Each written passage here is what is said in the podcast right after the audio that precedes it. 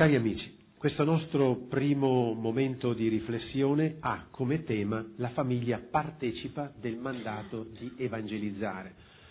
Non vi sorprenda questo titolo, non è complicato. Approfondiremo innanzitutto cosa vuol dire questo mandato di evangelizzare. La Chiesa esiste per evangelizzare e lo spiegheremo.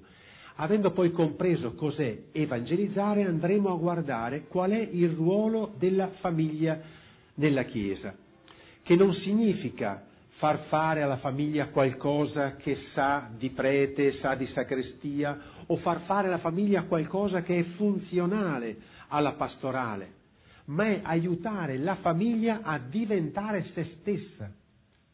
Cioè la famiglia, quando è coinvolta dentro l'evangelizzazione, diventa semplicemente se stessa. Cioè una famiglia che non evangelizza è una famiglia che non dice il tutto di sé, che non fa venire fuori la sua identità più profonda, la sua bellezza. È come un fiore che non sboccia e nessuno può ammirarne i colori. È come una bottiglia di profumo che non viene mai aperta e nessuno può ammirarne i colori. È come una bottiglia di vino prezioso che non viene mai aperto e nessuno può cogliere che quel vino è il vino straordinario, il vino delle nozze di Cana, che può essere gustato da tutto il popolo. Quindi evangelizzare per una famiglia non è un appartenere ad una organizzazione di evangelizzazione, ma è semplicemente porre la famiglia nelle condizioni di diventare se stesso. E nello stesso tempo, quando noi diciamo famiglia che evangelizza, non andiamo a dare un supporto, un aiuto soltanto agli sposati. Altro limite del nostro modo di impostare i discorsi e qualche volta la pastorale. Si parla della famiglia alle famiglie, si parla della missione della famiglia alle famiglie. Vuol dire effettivamente spegnere la luce che è la famiglia, perché tutti abbiamo bisogno di famiglia per essere più famiglia. Tutti abbiamo bisogno di famiglie perché il mondo sappia di più di amore. Tutti abbiamo bisogno di famiglia per dare un volto autentico alle nostre comunità parrocchiali e alle comunità civili. La famiglia non è solo il luogo del desiderio per chi non è sposato, la speranza delusa per chi non può sposarsi, la delusione infinita di chi è rimasto vedovo. Il luogo di origine delle nostre persone, siamo nati tutti da una famiglia, ma la famiglia è una componente organica. Se io non ho la famiglia, non ho il volto della Chiesa, della società, non ho il volto di me, quindi io prete ho bisogno della famiglia per capire la Chiesa, io ho bisogno della famiglia per capire quando dico fratelli e sorelle, io ho bisogno della famiglia per capire cosa vuol dire papà. Quindi anche chi non è sposato sappia che dentro del discorso della famiglia trova se stesso. Ma andiamo ad analizzare allora più profondamente che cosa vuol dire famiglia che evangelizza, famiglia che partecipa del mandato di evangelizzazione. Inizio con una espressione che Giovanni Paolo II ha usato ancora nel 1980. Esattamente nella messa di apertura del Sinodo dei Vescovi che avrebbe ragionato, studiato e pregato sul tema della famiglia. Sentite cosa diceva ai Vescovi. La famiglia è l'oggetto fondamentale dell'evangelizzazione e della catechesi della Chiesa, ma è anche il suo indispensabile e insostituibile soggetto. Soggetto creativo. Sentite che bella espressione, soggetto creativo. E poi prosegue, la famiglia deve in modo particolare essere cosciente della missione della Chiesa e della propria partecipazione a questa missione. Riflettiamo un attimo, la famiglia cristiana è soggetto indispensabile e insostituibile della evangelizzazione. Tradotto in parole povere, vuol dire che se io voglio una chiesa missionaria non posso fare a meno della famiglia. Se io voglio una chiesa che si fa conoscere non posso fare a meno della famiglia. La famiglia ha dentro la spinta missionaria, ecco perché diventare se stessa.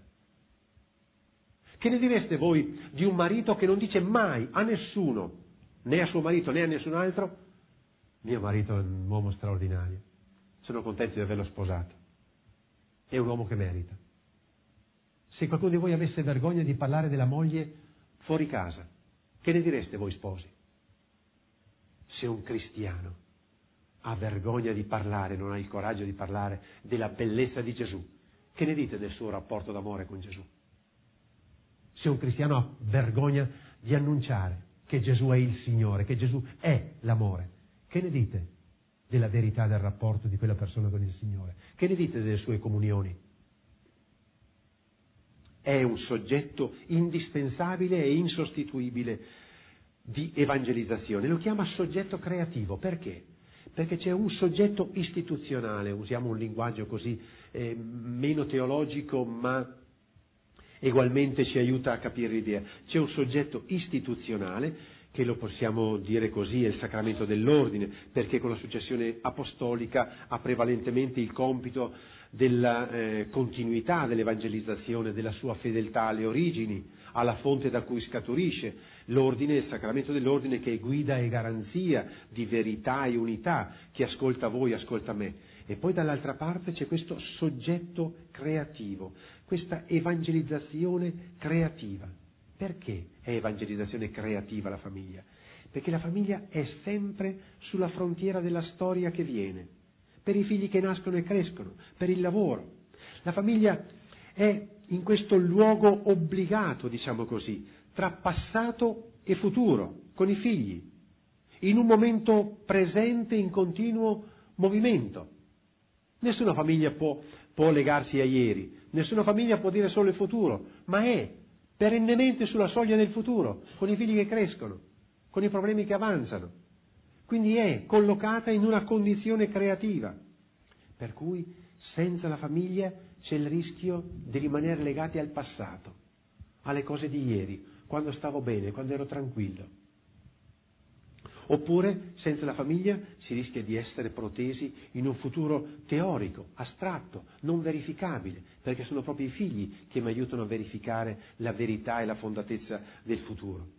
La famiglia, soggetto creativo della evangelizzazione. Ecco perché il nostro percorso di famiglie che vanno ad annunciare il Vangelo, ma capirete nelle prossime catechesi cosa vuol dire andare ad annunciare il Vangelo. Non voglio anticiparvi nulla perché è giusto che ci gustiamo tutte le bellezze che ci verranno mostrate in queste catechesi.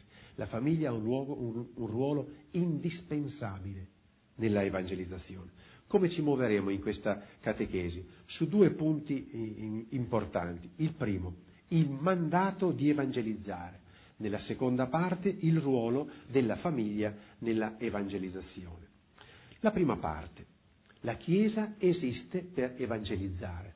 Potrebbe sembrare un'espressione un po' forzata, questa Chiesa esiste per evangelizzare, invece ve lo dirò tra poco, è un'espressione usata da Paolo VI. Ma prima di introdurci in questo, facciamo una piccola premessa. Com'è la Chiesa in questo momento? Evangelizza? L'impianto pastorale delle nostre comunità parrocchiali, com'è?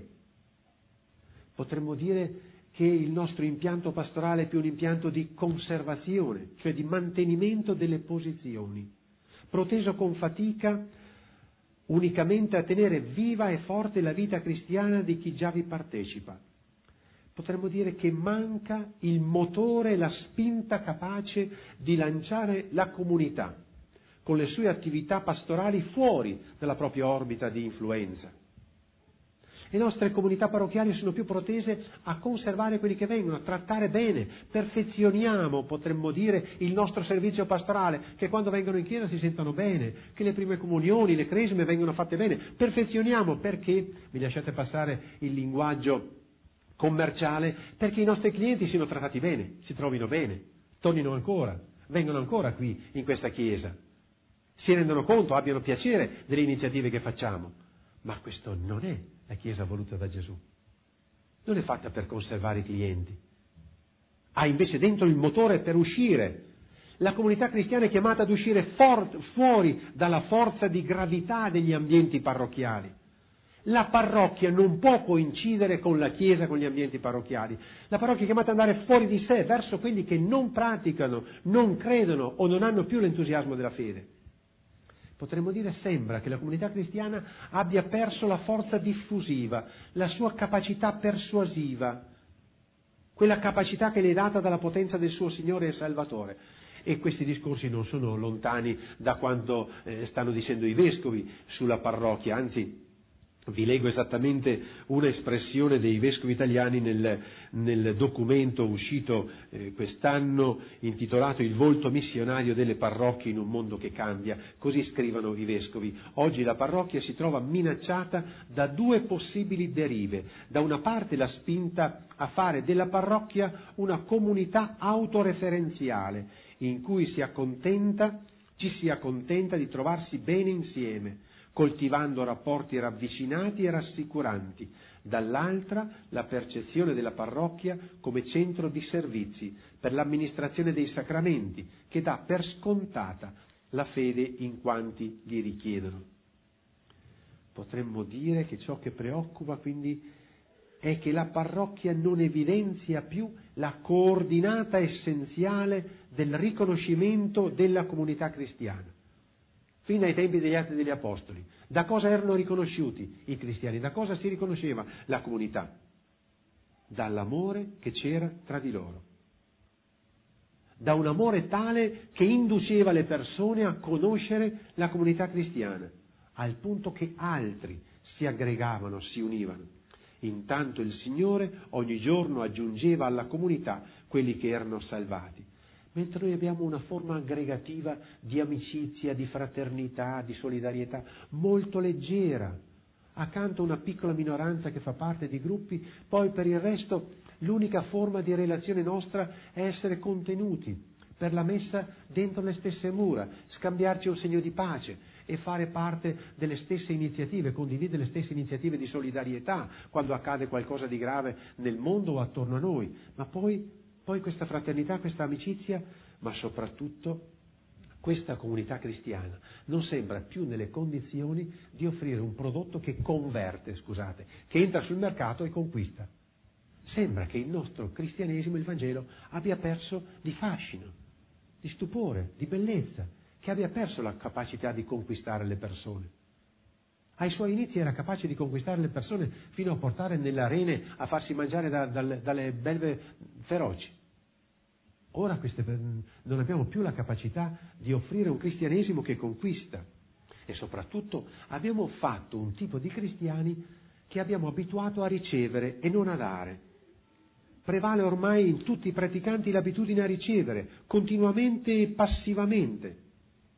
Si va per ricevere.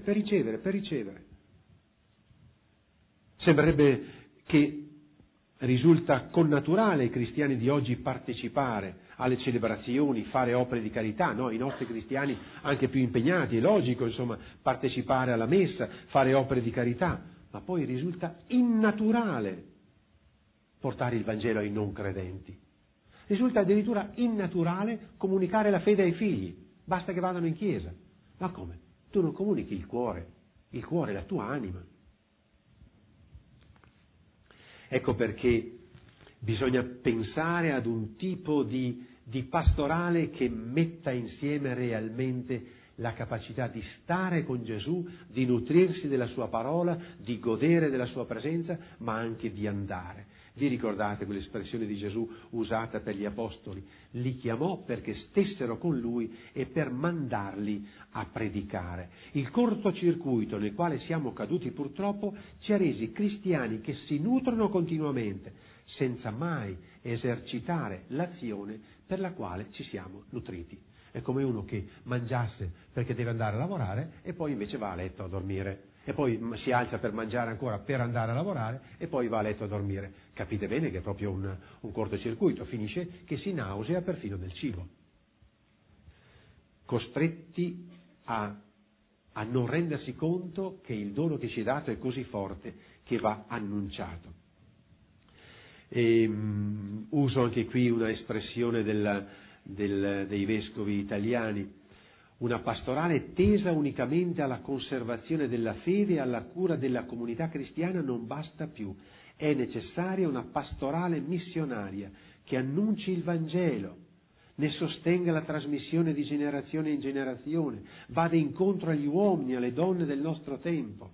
È questa la nuova frontiera della pastorale per la Chiesa in Italia. C'è bisogno di una vera e propria conversione che riguarda l'insieme della pastorale. La missionarietà infatti deriva dallo sguardo rivolto al centro della fede, cioè all'evento di Gesù Cristo, il Salvatore di tutti, e abbraccia l'intera esistenza cristiana.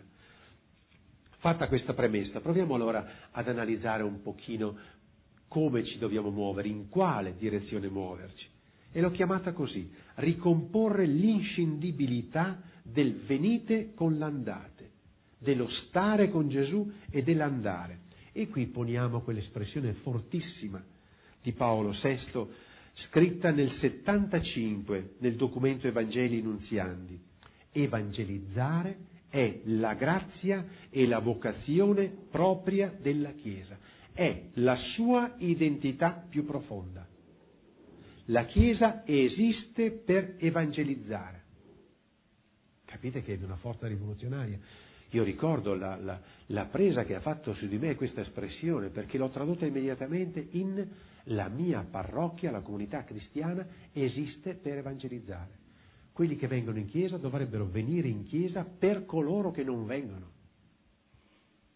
Esiste per, gode per, come il profumo è fatto per profumare, l'acqua per bagnare, il fuoco per bruciare. Così l'incontro con Gesù è dato per dirlo, l'incontro con una persona amata, l'innamorato è per dirlo: te lo dico, sono innamorato, mi sposo, perché ho incontrato la persona del cuore.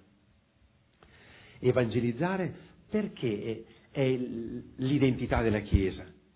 Perché significa soltanto che Gesù vuole raggiungere ogni persona. Il Gesù che noi amiamo nell'Eucarestia, il Gesù della Messa Domenicale, è il Gesù che vuole incontrare ogni persona che tu incontri. Non è Gesù che dice: oh, che bello che sto bene in chiesa, tutti mi fanno la genuflessione e hanno fatto dei bellissimi canti attorno a me, hanno acceso candele e fiori. Non è questo il Gesù del Vangelo. È il Gesù che attraverso te vuole incontrare chiunque tu incontrerai. Questo è il Gesù. Per cui noi siamo chiamati a incontrarlo e a donarlo, come il cuore. Il nostro cuore fisicamente vive del sangue che riceve e che dona. Il nostro cuore vive del sangue che riceve, no? Nel sistema di sistole e diastole, che riceve e dona. Se si ferma, il cuore scoppia. È l'identità di ogni cristiano, di ogni uomo, che poi è l'identità delle tre persone della Santissima Trinità. Esistono perché in relazione, sono in quanto in relazione. Io sono di Gesù in quanto sono capace di donare Gesù. Quindi si tratta di riscoprire la bellezza dell'aver incontrato Gesù e del portare a tutti questa buona notizia. Quindi si va non per fare, non per essere, ma solo che evangelizzando divento me stesso, come un fiume che portando l'acqua è fiume. Mi sono spiegato. Io sono fiume nella misura in cui porto l'acqua.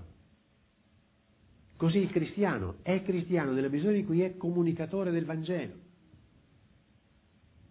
Ma cosa vuol dire evangelizzare?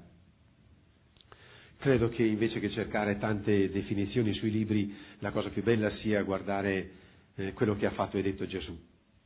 Quando nella sinagoga di Nazareth, dopo aver letto quel rotolo del profeta Isaia, dice: lo Spirito del Signore è sopra di me, per questo mi ha consacrato con l'unzione e mi ha mandato per annunziare ai poveri un lieto messaggio, per proclamare ai prigionieri la liberazione, ai ciechi la vista, la libertà agli oppressi. Un lieto messaggio, una buona notizia. Il Vangelo è far star meglio qualcuno. Far sì che qualcuno dalla tristezza abbozzi un sorriso, dal lutto intraveda la speranza, dal non amore entri nell'amore. Il Vangelo è buona notizia. E il Signore chiede a noi di essere portatori di questa buona notizia, passare da uno stato di vita a un altro. Solo che, attenzione, bisogna averlo sperimentato questo passaggio. Come fate a raccontare che Gesù fa star meglio se a voi non ha dato nulla? Se in voi non ha cambiato nulla, come fate a dire agli altri che il Vangelo cambia qualcosa? se in voi non ha portato gioia, come si fa a dirlo agli altri? Se in voi non ha allargato il cuore nel farvi più capaci di amare, come lo fate a raccontare agli altri? Bisogna riscoprire personalmente una fede che libera, che consola, che dà gioia, perché solo se è così fa di noi evangelizzatori. Vedete, una religiosità sopportata, mortificante, moralistica, precettistica, non farà mai venire il desiderio di comunicarla. Penso a tanti nostri cristiani, no? Il cui impegno è andare a messa la domenica. Oh, meno male che sono andato a messa la domenica. Oh, ho già fatto il mio lavoro, adesso la domenica è a posto, sono stato a messa. Uno che vive l'incontro con il Signore come la messa, cosa volete che vada a raccontare ad altri che bisogna andare a messa tutte le domeniche? È logico che uno che vive il cristianesimo come un'inibizione non potrà mai annunciarlo agli altri. Se invece io ho scoperto l'amore più grande, non posso non annunciarlo. Se il Vangelo vi fa rimanere pari dove eravate, perché dirlo agli altri? È come dire che l'asfalto continua. Cosa serve dirlo agli altri? Se invece il Vangelo mi fa scoprire un amore più grande e mi porta a un amore più grande verso la moglie, verso il marito, verso i figli, mi apre il cuore, allora mi viene voglia di dirlo. Ma sai che ti trovi nel seminterrato? Ma sai che stai ancora scavando il pozzo per fare l'ascensore? Ma tu hai ancora da cominciare a mettere giù i piloni, i pilastri dell'ascensore? Ma se tu hai frequentato le stanze alte dell'amore, tu sai come si fa. Evangelizzare e far star meglio è un lieto messaggio, un buon annuncio. E verrebbe anche da chiederci però, perché evangelizzare? Dobbiamo evangelizzare. L'abbiamo detto prima, appartiene alla natura. Sarebbe come domandassimo a una rosa si domandasse, ma devo sbocciare? Ma gli altri devono vedere di che colore sono? Capite, è una domanda inutile. Così è domandare a un cristiano se deve annunciare. È come chiedere a una rosa se deve sbocciare, se deve profumare. È nella sua natura, è nella sua identità. Ecco perché Gesù ha usato quelle parole precise, no? Andate, un comando. Come dire, è il tuo motore che funziona in questo qui, e se tu ami Gesù non puoi non dirlo. Sono le prime e le ultime parole di Gesù. Vi ricordate le prime? Le abbiamo appena ricordate. Per questo il Signore mi ha mandato, per portare un buon annunzio di liberazione. E poi alla fine della sua vita, andate in tutto il mondo. Oppure certe sue espressioni che sono commoventi, o altre pecore che non sono di questo ovile, anche queste voglio condurre. Padre, per quelli che ascolteranno la mia parola, per quelli ti prego, Padre, che tutti siano uno. Padre, fuoco sono venuto a portare sulla terra, e che cosa desidero se non che bruci? La pecorella smarrita è il Gesù che vuole metterci dentro il fuoco che va verso l'altro. È il comando quindi che ci è dato come aiuto a capire la nostra natura interiore, non un comando che viene dall'esterno, ma quasi a dire: se tu vuoi crescere, questa è la strada della crescita. Andate, annunziate a tutti la buona novella. Questo in brevissima sintesi è quella prima parte che vi dicevo. La Chiesa esiste per evangelizzare. Ci troviamo in un contesto dove non viene capito il discorso dell'evangelizzazione, o viene disatteso, quasi che appartenesse solo ai missionari. Noi sappiamo fare offerte per le missioni, mandiamo gente in missione, ma la nostra gente non è missionaria. Noi non siamo missionari. Riscopriamo quindi la Chiesa che ha dentro incorporato nella sua identità l'essere contagiosa in positivo. Quindi se io voglio diventare me stesso, sono evangelizzante. Mi viene subito da aggiungere: se io voglio diventare me stesso come uomo e come donna, sono evangelizzante. Perché si tratta di calar fuori il meglio di me come uomo e come donna. Sapete che sono tanti quelli che si seppelliscono prima ancora di morire. Potete, tutti noi l'abbiamo già fatto, no? Seppelliamo in anticipo delle nostre capacità di amare. Io ho già deciso che a quello o a quella io non vorrò più bene. Io ho già deciso che quella o quest'altra cosa. Ma guarda, autoseppellimento in anticipo di parte di me. Il Vangelo mi obbliga a tirar fuori l'intimo di me e il meglio di me. Il Vangelo, prima di essere buona notizia per gli altri e per me, perché fa risuscitare il meglio di me, fa risuscitare l'infinita possibilità che ho io di sorridere, di amare, anche di patire, perché il patire è l'ombra dell'amare. Passiamo alla seconda parte. Dentro questa chiesa evangelizzante che esiste per evangelizzare, che ruolo ha la famiglia? Cosa sono? Portatori d'acqua? Braccia operative? Che ruolo ha la famiglia dentro il fatto di essere evangelizzante? E qui scopriamo conferme di tutte le cose che abbiamo dette finora. Ha un ruolo straordinario.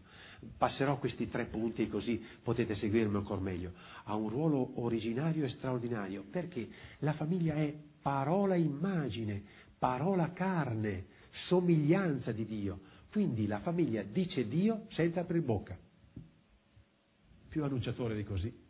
Sono manifesti di Dio incollati sui muri del mondo. Immagini e somiglianze. Sono in anticipo diapositive e filmati su Dio amore, ogni famiglia. Come può non essere annuncio? Ogni famiglia immagine e somiglianza di Dio. Secondo elemento per cui la famiglia partecipa del ruolo di evangelizzazione. La famiglia è feconda. Che tipo di fecondità? E vedremo come la famiglia con la sua fecondità annunzia, ma ci scopriremo che non è la fecondità che equivale a fertilità. Se no sarebbe una presa in giro. Perché vorrebbe dire che è feconda la famiglia soltanto finché avete figli in casa e quando vanno fuori perché si sposano?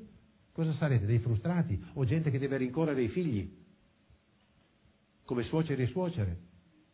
Oppure se uno perde un figlio? Oppure coloro che non hanno figli? Sia come coppia che come singoli? La fecondità è un dono straordinario che appartiene a tutti e fa diventare grandi. E poi il terzo motivo che dice il ruolo originario della famiglia nell'evangelizzazione è il fatto che la famiglia è sacramento. E qui si aprono proprio le cascate d'amore di Dio. Cerchiamo di passarlo sia pur velocemente per parti, in modo da cogliere bene questi tre aspetti che ci dicono il ruolo originario della famiglia nell'evangelizzazione. Allora, il primo motivo per cui la famiglia è evangelizzante è che la famiglia è stata fatta come immagine e somiglianza dell'amore di Dio. È il volto visibile di Dio. Giovanni Paolo II lo chiamava il sacramento primordiale, cioè se io voglio avere un segno di Dio prima ancora della Chiesa, e poi non è che con la Chiesa, con la venuta di Gesù questo segno si è cancellato, anzi, se io voglio un segno visibile di chi è Dio, devo guardare la realtà della coppia. Dio ha voluto dire di sé mediante la coppia e la famiglia, quindi è assolutamente inconcepibile dimenticare questa realtà e trattare gli sposi semplicemente come due laici che per caso sono anche sposati, che hanno deciso privatamente di sposarsi, ma io voglio parlare a tutti perché sono tutti laici, così non faccio differenza né con chi non si sposa né con chi è rimasto solo né con i separati. Ma come? È violentare il disegno di Dio non tener conto della realtà della coppia e della famiglia, perché ho bisogno del volto di Dio, ma anche nel mondo restasse una sola coppia regolare, chiamiamola così, restasse una sola coppia che si giura amore indissolubile e rimane fedele, quello è il volto di Dio. Dio ha voluto dirsi nella coppia. Per cui tutti abbiamo bisogno della coppia. Io, prete, ho bisogno dell'amore di una coppia per vedere il volto di Dio. Il non sposato ha bisogno della coppia per vedere il volto di Dio. Io ho bisogno degli innamorati per capire quanto Dio è innamorato della mia parrocchia. Io ho bisogno della coppia per capire quanto Dio mi ama. Basterebbe soltanto, cari sposi, che voi sposati andaste a cogliere il quanto Dio mi ama dentro le tenerezze, le coccole che Dio legge, che Dio vi manifesta attraverso il vostro coniuge. Quello è solo anticipo, come dire, immagine, fuoco dipinto nei confronti del fuoco vero. Quanto amore mi dà in certi momenti mio marito, mia moglie. Quello è fuoco dipinto nei confronti del fuoco vero. Allora anche il non sposato ha bisogno di capire questo. Allora godo davanti a una coppia di innamorati, perché mi introduce al mistero di Dio. E guardate, questo non è banalizzare. Il demonio ci ha portati a buttare via tutto. Diremo nel nostro detto veronese, il bimbo con l'acqua sporca. Noi abbiamo finito per buttare via Dio con le cose sporche che si dicono e si fanno attorno alla coppia. Ma dentro la coppia, dentro la sessualità, dentro l'amore, c'è un volto di Dio. Basterebbe rileggere quel documento che ha scritto Papa Ratzinger un anno prima di essere eletto sommo pontefice, in quel documento La collaborazione uomo-donna, dove vengono dette queste cose qui, proprio l'immagine e somiglianza di Dio anche dentro la realtà maschile e femminile. Ma andiamo a risentire un'espressione bellissima di Giovanni Paolo II che possiamo leggere, nella lettera alle famiglie. Sentite cosa dice. Il modello originario della famiglia va ricercato in Dio stesso, nel mistero trinitario della sua vita. Il noi divino costituisce il modello eterno del noi umano. Quel noi, innanzitutto, che è formato dall'uomo e dalla donna, creati a immagine e somiglianza divina. Potremmo dire allora che l'uomo-donna, volendosi bene, ha l'annuncio incorporato. Come quando vi vendono una macchina, no? E dice, fa parte della macchina anche la radio. Fa parte della macchina, in dotazione della macchina, anche, non so, gli abbassa finestrini elettrici. Le coppie, sposandosi, hanno incorporato la possibilità di annunciare il Vangelo, di dire l'amore. E notate che non dice chi è Dio solo la coppia bella, la coppia che funziona, come noi saremmo subito tentati di pensare, ma come facciamo? No, esattamente anche il negativo della coppia annuncia Dio, proprio come l'ombra dice da che parte è il sole. Io ho imparato a cogliere la grandezza dell'amore di Dio della coppia proprio sentendo le urla di disperazione di persone che si separano, sentendo l'inferno, assaporando il purgatorio, vedendo la tristezza e l'angoscia di persone sole o in fase di separazione. Si capisce che cos'è l'unità. Quando si strappa la carne, si capisce che cosa vuol dire un corpo sano. E quando si strappa una coppia, che si vede ancor più qual è la forza, la bellezza, la ricchezza dell'unità. Quindi anche il negativo può annunciare il positivo. E la coppia viene a dire che cosa vuol fare Dio con me, con noi. Provate soltanto a porvi davanti a ogni coppia e dire: ogni coppia è il messaggio di quello che Dio vuol realizzare con me. Un rapporto d'amore. Un rapporto di unità strettissimo. Allora capirete quanto è diabolica l'idea di un Dio lontano, di un Dio fuori dell'uomo, di una sessualità ai margini della vita cristiana, della vita di fede. E quanto invece viene recuperato il dettaglio umano, la bellezza dell'umano, il frammento umano. E chi ha scelto un frammento della creazione, l'Eucarestia, per dire la straordinarietà del suo amore, pensate che questo Dio rifiuti il frammento di umanità che siamo ognuno di noi o parte di noi per raccontarsi e per dirsi come amore? Se Dio usa un frammento di creazione, di pane, per dire il suo amore, pensate che non usi il nostro corpo per poter dire l'amore agli altri? Ecco perché ogni coppia diventa l'annuncio di quanto e cosa Dio vuole fare con ciascuno di noi. E allora mi piace leggervi questa espressione che mi ha sorpreso ultimamente, perché io stesso mi accorgo di cogliere sempre cose nuove tra tutto quello che lo Spirito Santo ha suggerito in questi decenni alla Chiesa. anche se volentieri viene messo in disparte, viene taciuto, nessuno lo legge, nemmeno i cristiani sposati si prendono cura di queste cose straordinarie che lo Spirito Santo ha detto alla Chiesa in questi anni.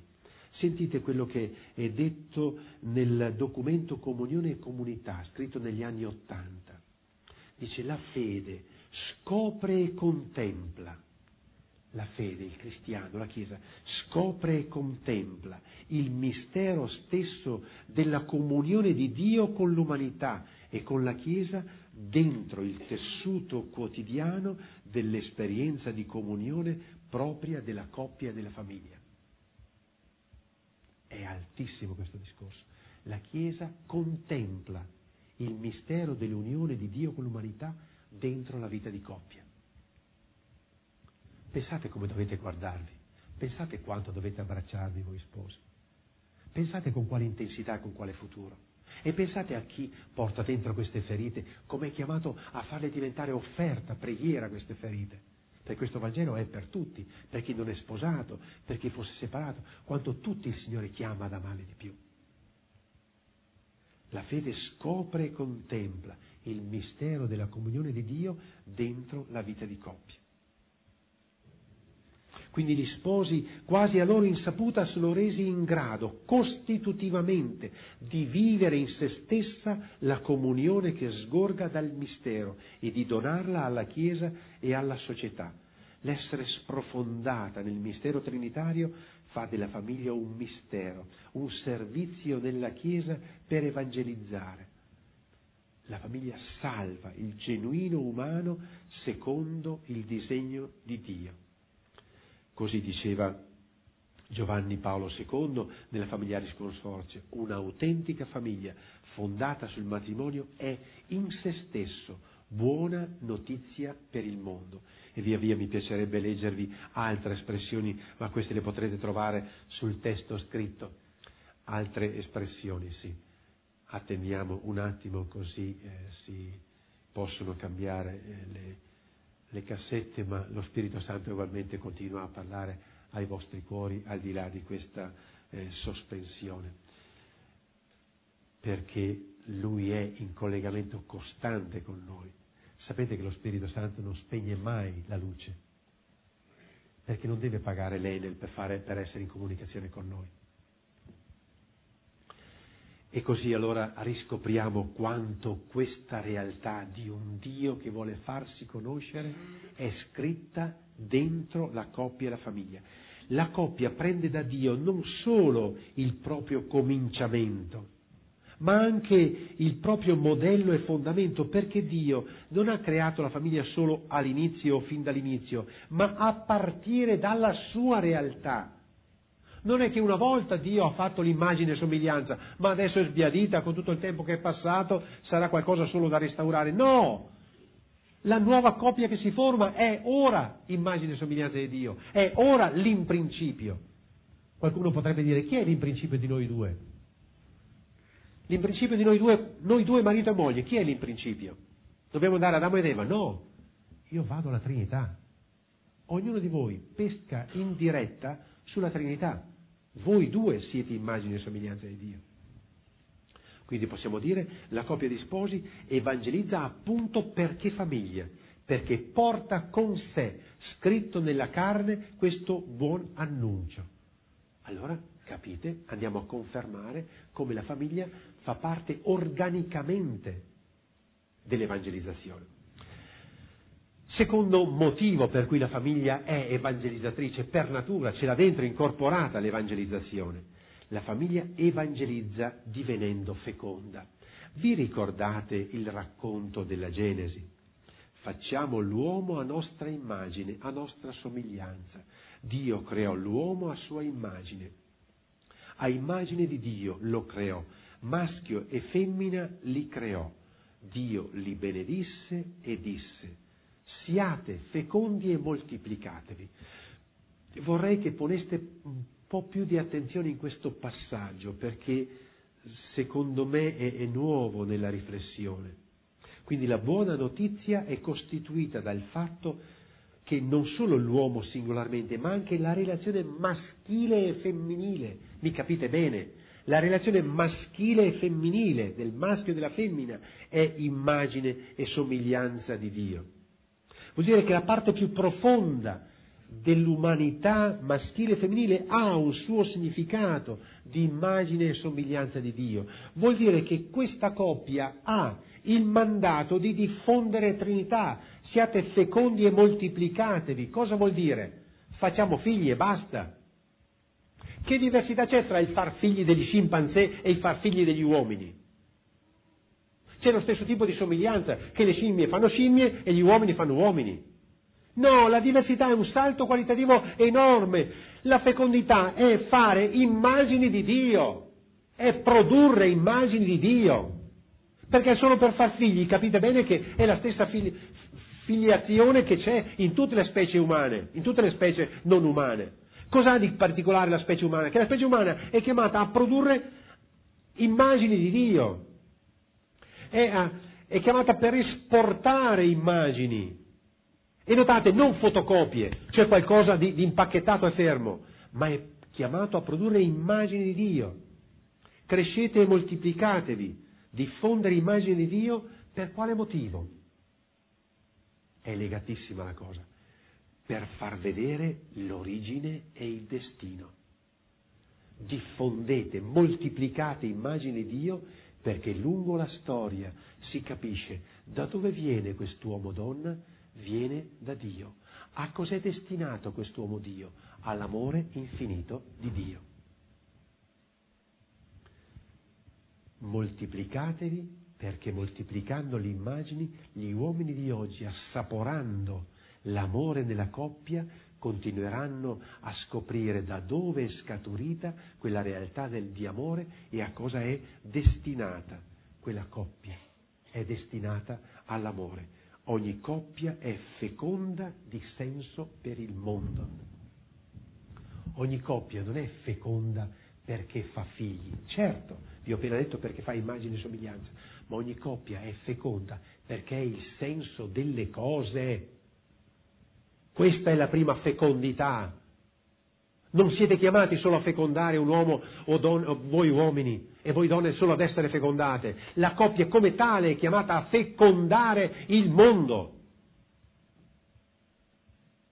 Che senso ha il vostro lavoro se non è per il vostro amore per la vita di coppia? Che senso ha la vostra casa? Che senso ha il giardino che avete attorno a casa? Che senso hanno le cose? Che senso hanno le vacanze che fate? Che senso ha il vedere un tramonto? Che senso ha vedere una cima di un monte? Che senso ha vedere un cielo stellato? Ha senso perché c'è la bellezza dell'amore. Provate in una solitudine che non conosce amore, in un egoismo spaventoso, guardare un cielo stellato. Vi dirà che è frutto del Big Bang iniziale. Ma quando voi, nella vita d'amore, scoprite che il senso di tutte le cose è l'amore, allora vi accorgerete che ogni coppia è il senso del mondo. Voi date senso alla vostra casa o no? Partiamo da questo piccolo qui. Voi date senso alla vostra casa. La vostra casa ha senso senza di voi. Il vostro giardino messo così o cos'ha ha senso senza di voi. Il vostro lavoro ha senso senza il vostro rapporto di coppia. Voi siete il significato del mondo, l'amore, che poi passa a tutti, perché non è che allora bisogna essere sposati per capire il senso del mondo. È che io prete capisco che il senso del creato è l'amore. Il non sposato, il separato, capisce che il senso della creazione, il senso del lavoro è l'amore. E allora scoprirò che l'amore non è più solo quello della coppia, scoprirò l'amore è quello che è capace di estendersi ai fratelli e sorelle e fare una comunità, fare una fratellanza, perché prepara la famiglia divina. Ma accorgerò che la mia storia non ha senso perché ho fatto famiglia, ma perché mi sono preparato a fare una famiglia più grande. Allora posso accettare anche di vivere dentro la mia famiglia imperfetta, o dentro la mia famiglia ferita, o dentro la mia famiglia inibita, o dentro la mia famiglia che vive in perenne stato d'asma, no, con la bombola d'ossigeno, perché ho capito che è preparazione a una famiglia divina, ho capito che il senso è l'amore. Quindi non solo riprodurre vita, ma riprodurre il senso della vita. Se è solo riprodurre vita, è né più né meno che come gli scimpanzé. Se riprodurre il senso della vita, lo faccio con i figli e lo faccio senza figli, lo faccio quando sono vedovo, lo faccio quando sono da sposare, perché ho capito il senso della vita, che è l'amore. Cogliete la fecondità? La fecondità allora è cogliere che l'amore mi fa capire il senso della mia vita e io con il mio amore do senso alla vita di tutti. È una fecondità nei figli e oltre i figli, prima dei figli e dopo i figli, con i figli e senza figli. È la fecondità di Dio. Perché in paradiso non si faranno figli, saremo incompiuti. È la fecondità di Dio, che è la fecondità dell'amore, che è la perfezione della relazione. Ecco perché si dice, anche qui uso un'altra espressione di Papa Giovanni, è perché nel Papa Giovanni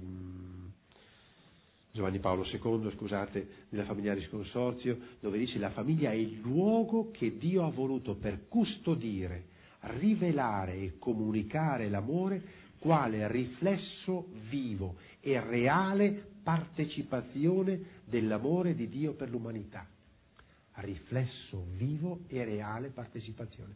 Vi sfido a vedere se questa cosa non vi mette i brividi, se ci pensate un attimo. Prendetevi per mano, se ci siete marito e moglie, e dite: noi due siamo riflesso vivo e reale partecipazione dell'amore di Dio. Provate a dirvelo, marito e moglie. Reale partecipazione dell'amore di Dio. Riditevelo stasera. Riditelo prima di fare l'amore stasera. Reale partecipazione dell'amore di Dio. Capite quanto il demonio vuole staccare le coppie da Dio? È come devitalizzare un dente. È come togliere l'anima a una pianta. È come cavare il cuore a un uomo. Staccare una coppia da Dio. Perché staccarlo dalla fonte, staccarlo dal rinnovamento, staccarlo dalla vita. E allora questa fecondità di chi custodisce, rivela, comunica, partecipa dell'amore di Dio è una fecondità grande, grande. È una fecondità, per esempio, che pone al centro ogni persona, perché ne conosce l'origine e il destino. Io non imparo solo perché ho un figlio a capire l'importanza di una persona, perché ho già una moglie o un marito, l'ho avuto una moglie e un marito. Penso ai vedovi separati, ho avuto e so cosa vuol dire una persona alla quale dare tutto di sé. E allora ogni persona è importante, ogni persona amata da Dio, ognuno di voi è straordinariamente amato da Dio. Dio è interessato a me. E questo io lo posso percepire dai fratelli che si interessano a me. Io, ciascuno di noi, è sacramento, segno di quanto Dio si sta interessando a Lui. Allora ecco che la fecondità è affiancarsi ad ogni persona affinché tutto ciò che è umano venga alla luce e incontri il creatore della vita. Capite che una fecondità che fa crescere solo un bimbo o 3 bimbi o 5 bimbi, penso all'amico Luigi che era qui in mezzo a noi prima che ha 6 figli, certo posso essere bravissimo nel far crescere 6 figli, ma se io faccio crescere 6 figli, ma tutte le persone che mi incontrano non hanno il gusto della vita, non riesco a dar loro il gusto della vita, sono un papà povero. Io faccio crescere bene il mio bimbo, però accanto a me non faccio crescere nessuno, sono un papà e una mamma povero. Chi ama la vita fa crescere la vita. Chi ama la vita è capace di entrare in relazione umana più ampia, rapporti di genitori e figli eccetera, per far crescere tutta una ricchezza di vita. E così ogni famiglia si costruisce come forza coesiva, capace di mantenere e sviluppare relazioni in modo stabile e continuativo. È quella che il Magistero definisce la comunità familiare, cioè la famiglia che irrobustisce tutti i rapporti di vicinato, di parentela, di colleghi di lavoro, di amici dei figli, a tal punto da costruire una relazione positiva, una rete positiva di relazioni. Capite la fecondità quanto è grande? E questa fecondità aperta a tutti, sempre possibile, fino al compimento di oltre 100 anni. Una fecondità sempre positiva. Il terzo motivo che fa della famiglia un soggetto di evangelizzazione per natura: la famiglia evangelizza in forza del sacramento ricevuto, e qui dovremmo proprio aprire le cataratte. Io mi sento ancora incapace di cogliere la straordinarietà della grazia del sacramento del matrimonio. Mi hanno abituato ad approfondire la grazia del sacramento del matrimonio, ma non sono stato abituato a scoprire e a presentare la straordinarietà del sacramento del matrimonio. Parto sempre per evitare che si pensi a un'enfasi in quello che dico, parto con una espressione del documento Evangelizzazione e Sacramento del Matrimonio, nel documento Familiaris Consorzio. Si legge così: la loro reciproca appartenenza, parla degli sposi, la loro reciproca appartenenza è rappresentazione reale per il tramite del segno sacramentale del rapporto stesso di Cristo con la Chiesa.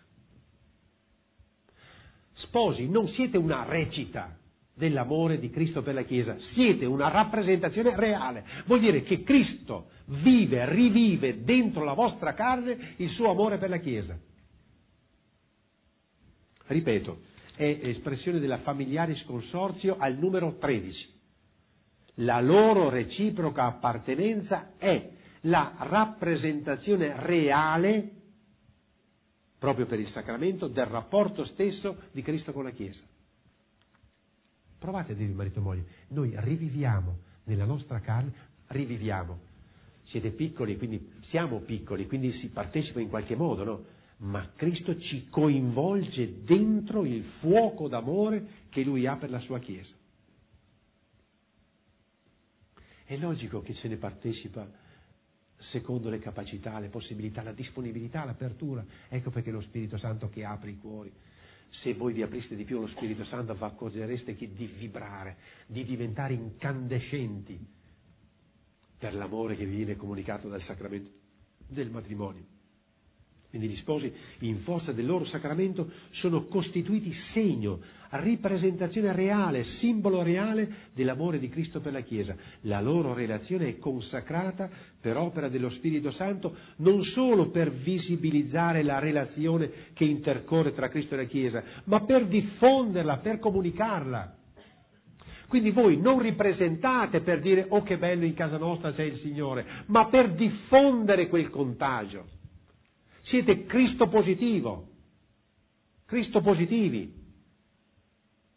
Uso un termine tecnico, no? Quello che voi conoscete purtroppo in negativo, no? Siero positivi, prendiamolo in positivo. Siete Cristo positivi, cioè contagiate.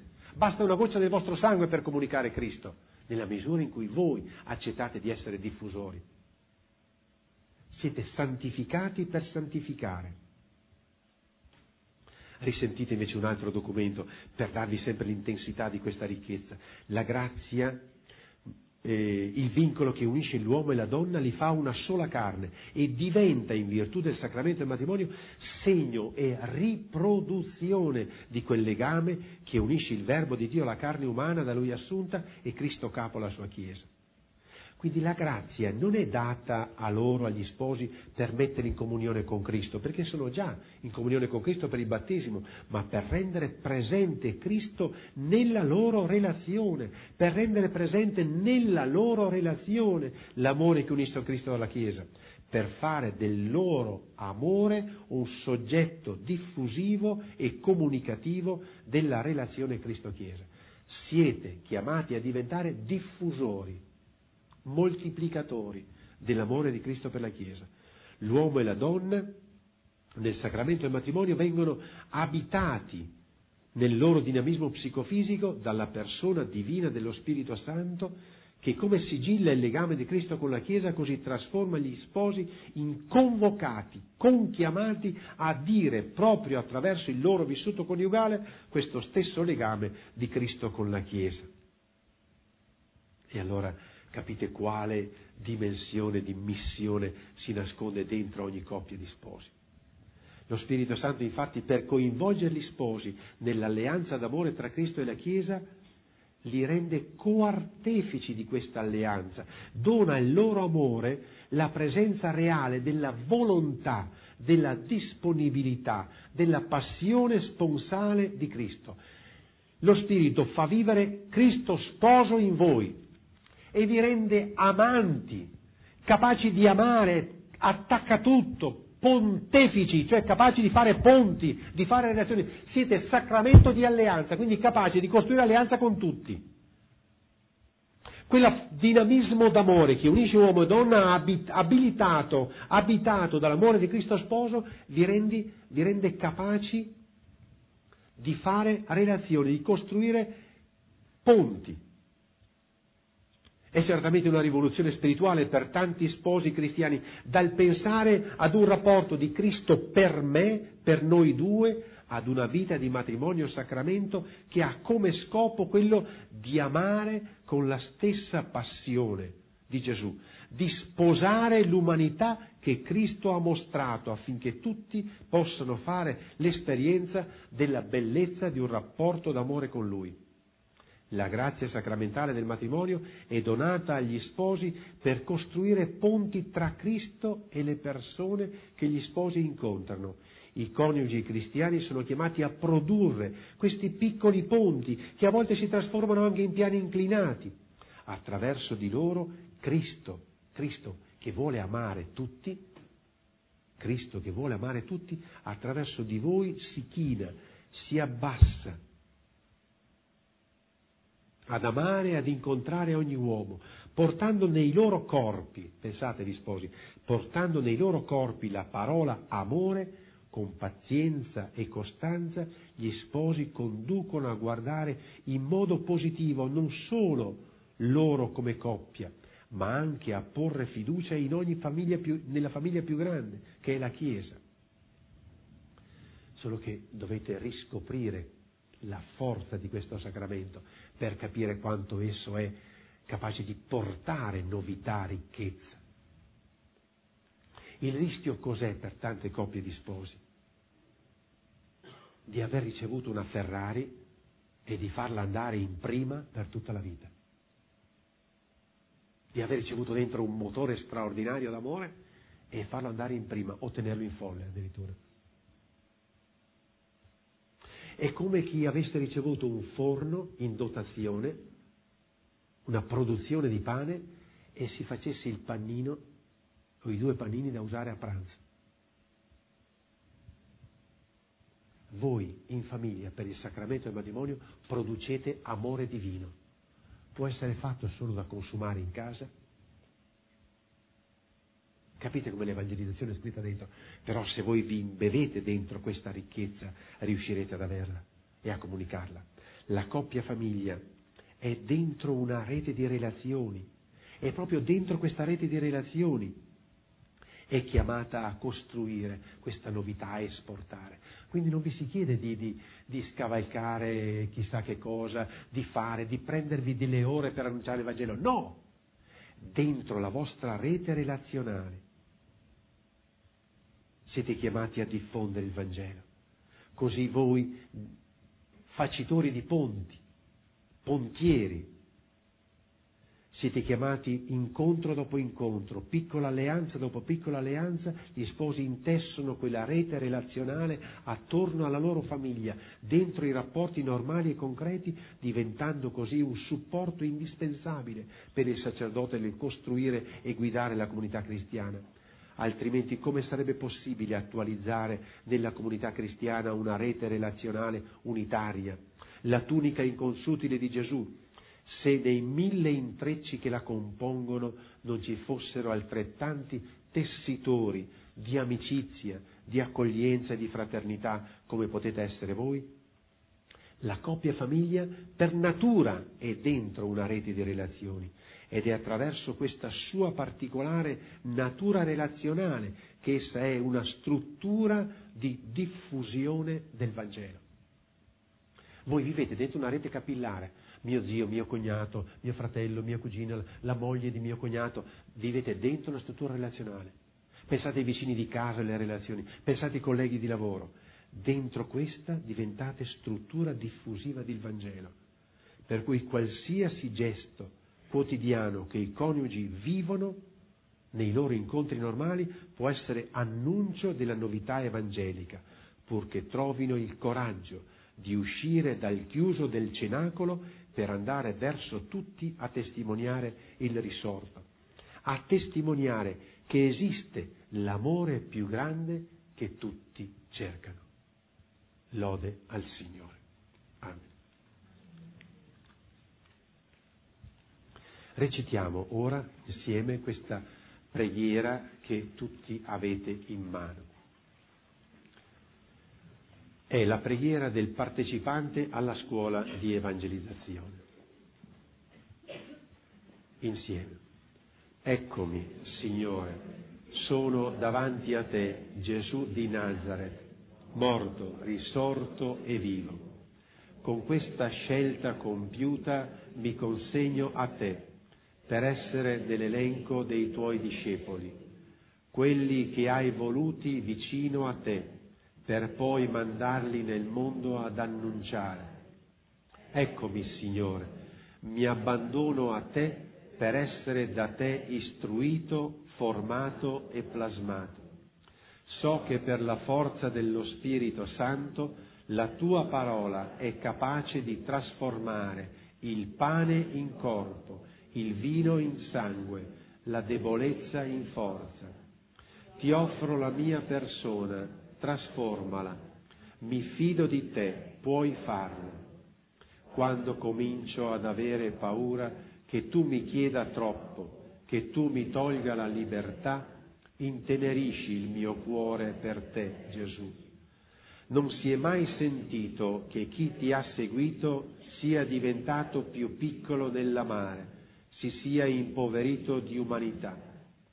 Manda il tuo Spirito Santo su di me, perché mi conduca oltre i piccoli confini che mi sono fatto per timore e per comodità. Manda il tuo Spirito Santo su di me, sulla mia famiglia e su questa comunità. Fa che riscopriamo insieme. Siamo la tua parola amore scolpita nella carne. Siamo la tua parola amore leggibile e comprensibile anche da chi non ti conosce e non ti frequenta. Dona agli sposati e ai non sposati l'entusiasmo di annunciare e comunicare te. Concedimi lo spirito di pazienza di chi sa imparare ogni giorno qualcosa da te. Lo hai detto apertamente: a chi mi ama mi manifesterò. Signore Gesù, ti amo con tutto il cuore. Sei la persona più cara della mia vita, che mi attende dopo la morte.